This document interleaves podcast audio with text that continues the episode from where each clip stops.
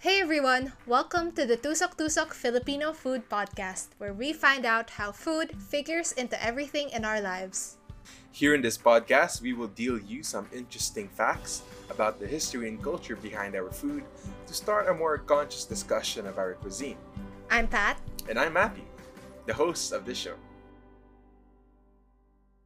This episode, we're going to get a bit spooky, in a way, and talk about superstitions and spiritualities that concern our food. What's the most bizarre superstition you've ever heard? One thing that comes into my mind agad, but I can't quite remember, is do you know about that superstition where if you're eating daw and if you drop a spoon, I think you'll have a visitor that's a woman? And if you drop a fork, you'll have a visitor that's a guy? Have you heard of that? Um, no, I have actually not heard of that superstition. This is a first for me. Okay, okay. Well, at least now you know. I, I could be switching those two around, but I, I've heard that a lot. And another thing I've heard is that if you start clearing the dining table without waiting for everyone to finish their meals there, the last person left eating will be forever single. Because of that, no one's allowed to start clearing the dining table until everyone's done eating. Hmm, interesting. So, parang ano talaga, parang forever alone talaga, no? um, ako naman, um, a superstition that I have heard of is uh, one about aswangs. Um, I've heard of garlic, you know, being used against uh, vampires to kind of ward them off. But our superstitions dictate that is it is also used um, to get rid of aswangs.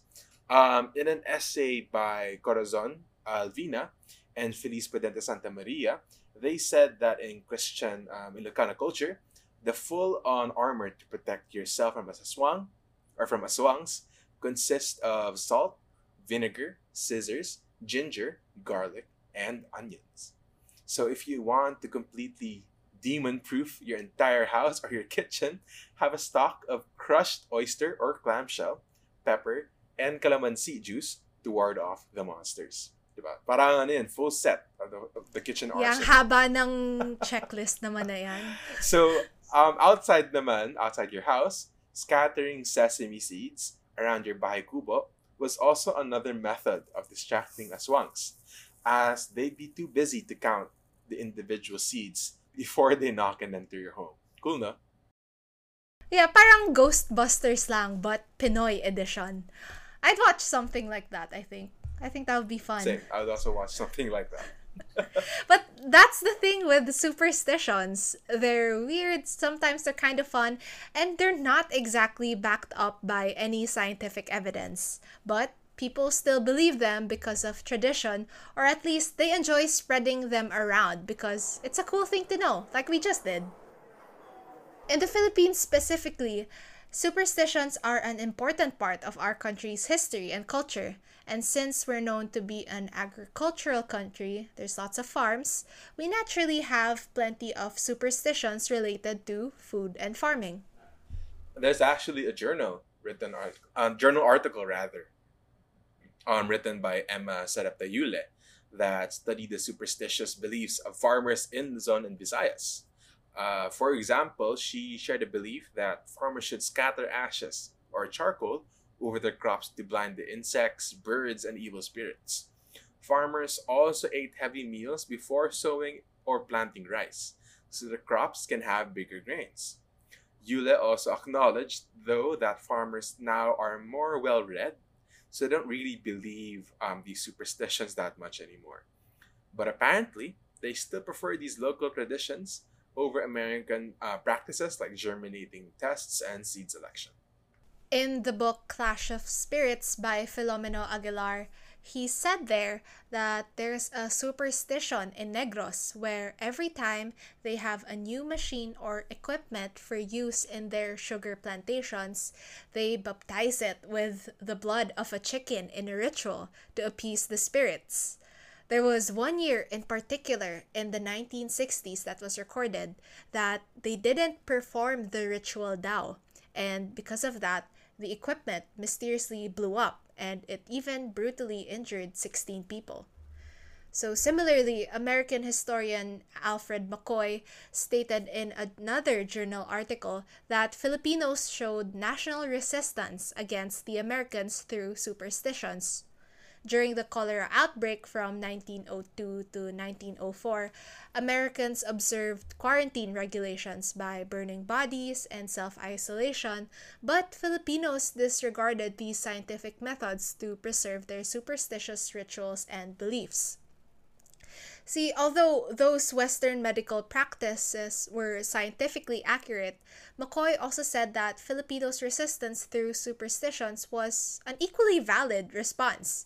Keeping in mind what the what I just said about the story in the sugar plants plantations and the explosions, um, I can see why Filipinos had to do things according to what they experienced and what they believed maybe you know that history also explains why some superstitions reflect our Filipino values. Uh, what you said earlier about waiting for everyone to finish their meals before clearing the table, it's in line with how Filipinos are very hospitable people. And they demonstrate their humility by insisting, you know, insisting house guests to eat together at the dining table.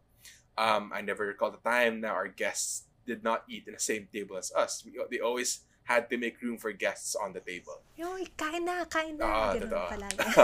uh, I also read in a uh, Pepper PH article which said that the number of rice grains you leave uneaten on your plate will equate to the number of days you'll have in purgatory. It kind of reminded me of the value of rice to our country naman, or how Filipinos highly regard farmers to be laborers who work hard to provide fresh food for our consumption. And baka that's where all the parents get their lines to make us finish our food. Have you ever experienced that? Um, I know this for a fact because my own mom would be all over me for not finishing my rice. Every time na she would see something on my plate, she would have at it at me and she would say, Ma, mga ibang batang nagugutom sa labas, so kailangan ubusin yung pagkain mo para hindi sayang. Yeah, laging connected yung values and superstitions. But now that we're talking about that connection, um, I have to ask, how come superstitions are still around even when Catholicism and Christianity plays a big part in the Filipino community's values? Isn't it a bit odd for Filipinos to be both religious and very superstitious? Actually, magandang um, tanong yan. Uh, it's, it, napaka-ironic nga kasi, no? Imagine mo, religious ka, pero superstitious at, at the same time. So, paano nga nangyari yan? Before we answer that question, I think it's time for our Share Ko Lang segment break.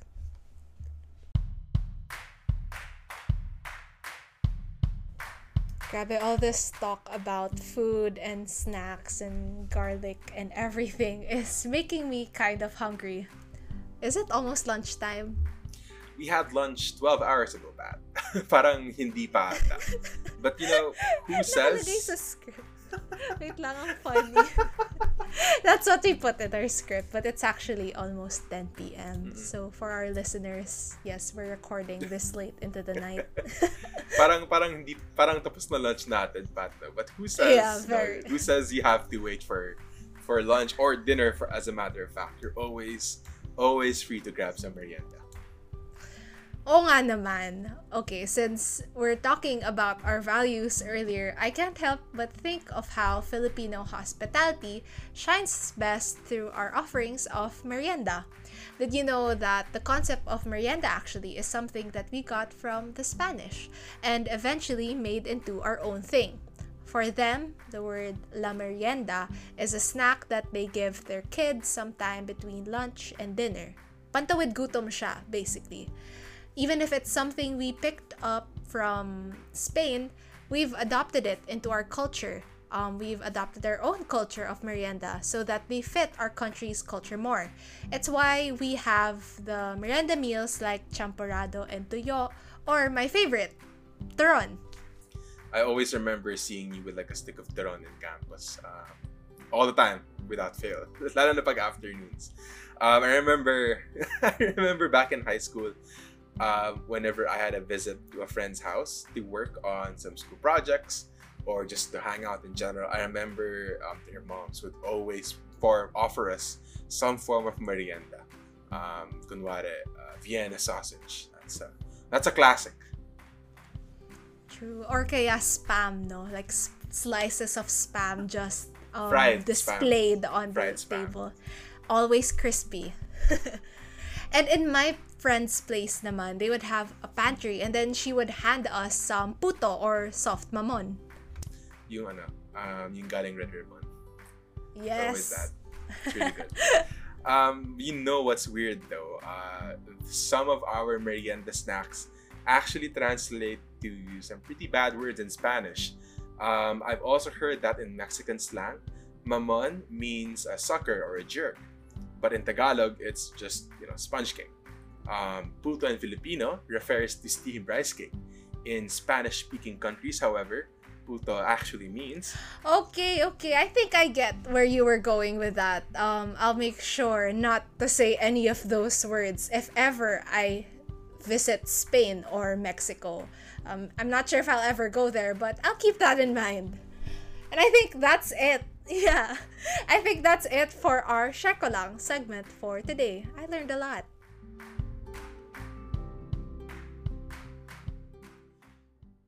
Before we get to the episode, a quick word from our sponsor. The Mama Sita Foundation's Heirloom Grains Project promotes the centuries old traditions of farming the many different varieties of heirloom rice in the Cordillera region. The heirloom rice champorado is an opportunity for everyone to have a taste of tradition while supporting the communities who harvest the grains. The heirloom rice champorado is available in Ominio, Minaagan, Kalinga Jekot, and Balatinaw variants. You can purchase these online in Lazada, Shopee, the Mama Sita's website, on Viber, and on the Mama Sita's Recipes Facebook page. Like the Mama Sita Foundation's Facebook page for more information on other advocacies that bring the best of the Philippines' culinary heritage to the world. So we're back to our podcast. Um, before our little merienda break, we talked about how there are numerous food related superstitions because superstitions reflect our country's culture and history. But that begs the question nga, no? why do Filipinos support superstitions and Catholicism at the same time? Bringing it back to the point earlier, superstitions were a form of national resistance, especially since we picked up Catholicism from the Spaniards. Well, I was about to say that plenty of food related superstitions actually incorporate Catholic beliefs as well. So parang mix lang talaga siya. Yule's journal said that farmers' traditions are a queer mix up of paganism and Christianity. So, for example, farmers believe that working on Sundays or holidays will cause failure of crops. And that's in line with our belief on resting during Sundays or Sabbath days. Hmm? Also, when cutting the first grain, the farmer recites the Our Father or the Lord's Prayer. When he gets to give us this day our daily bread, he will cut around 20 stalks, tie them, solemnly walk home, and hang the bundle above his stove until the harvest is finished. You know, when you think about it more, our cultural beliefs do rest on our religious beliefs as well. Yeah, and all this talk about superstitions and beliefs leads us down this pretty interesting route. I've always thought of superstitions to be the complete opposite of religion because this what this was what I was taught in high school. But with food in the equation, religion kind of becomes intertwined with superstition. The common thread is just that we want to live a safe and good life. Alvina and Santa Maria also mentions this. Filipinos, regardless of religion, are united in their wish for a happy, well-supplied, and safe home. So it's all for good things and for the family naman. And that's not, of course, limited to our religion only. Various religions across the globe have an intricate relationship with food. Um, this can be about anything from religious uh, symbolism, tradition of cookery, to prohibitions or food taboo. Um, think of how Judaism and Islam describe a strict set of rules regarding what they can or cannot eat. Judaism has kashrut, uh, their dietary laws, while Islam has haram or forbidden and halal or allowed. Yeah, going off of what you just said, one of our friends from Ateneo actually shared her experience with food and Islam in the Philippines. Hen Namoka, who is a practicing Muslim from our school, mentioned that the Quran focuses on balanced meals, a healthy lifestyle, and in terms of Islamic tradition, ethical consumption and production. So the idea is that food has to be both healthy and produced in humane ways. So when it comes to meat and poultry, Hen talked about the concept of halal, which is meat that is prepared according to Islamic laws, thus making it suitable to eat for them. She also shared, though, that the biggest struggle is finding diverse halal options here in Metro Manila, which has encouraged her to support small Muslim food businesses on social media. It gave her the opportunity to try food options sourced directly from Mindanao, which I think is pretty cool. I kind of want to check out the options for myself and share it with our listeners too. Maybe we'll post it on our social media. And you know, while we're on the topic of religious practices, ethnic groups from the Cordilleras also have food as part of their rituals. Um, during Kanyao, a festival and celebration of the god Kabunian, Igorots will butcher and sacrifice livestock, such as chicken or pigs, as an act of thanksgiving. Uh, these offerings are done in hopes of winning the god's favor and have been around the Philippines way before the Spanish came. Every meal comes with a drink, of course, which is where the traditional accompanying rice wine tapuy comes into the picture. It's considered a central figure in these events as rice is used or is used as a special commodity, and so tapuy is only ever broken out on important occasions such as the Kanyao. Speaking of that, there's an interesting Inquirer article by Annalyn Salvador Amores and Marlon Martin that highlights the importance of rice in Ifugao culture. For starters, variations of rice are used by Ifugao Mumbakis.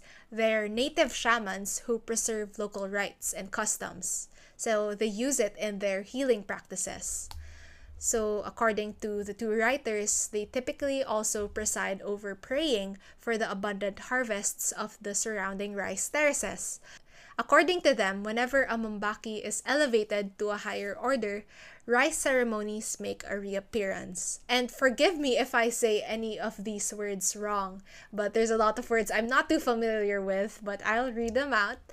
Um, baya or baya, a type of rice wine unique to Ifugao, is part of their ritual paraphernalia when honoring bulol, bulol, um, I'm not sure if I'm pronouncing that right, but Bulol, Bulol, the rice god. These sacred, time honored traditions just continue to prove how valuable granary is to their culture. And you know, Pat, granary is just a small part of the many more food items that define culture. Um, while superstition and religion may not always agree on all fronts, the role of food in both remains pretty uncontested.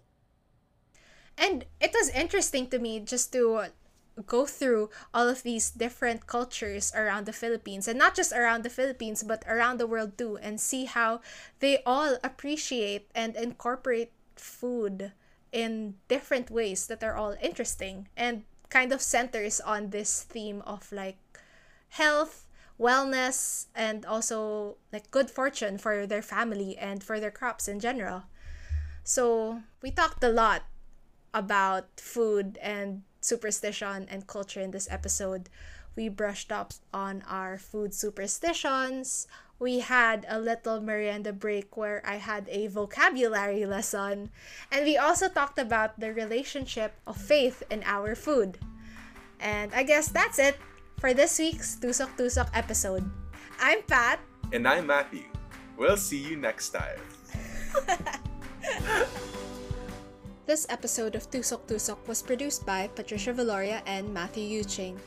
Script written by Leica Goles, researched by Miguel Yanes, and edited by Patricia Valoria. The music was composed by Riley Ogarte, sound editing by Matthew Yuching, and the posters and graphic design was made by Genesis and Galilee Tan.